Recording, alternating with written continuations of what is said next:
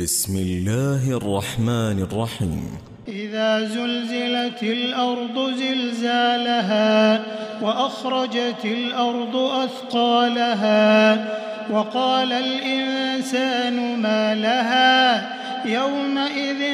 تحدث أخبارها بأن ربك أوحى لها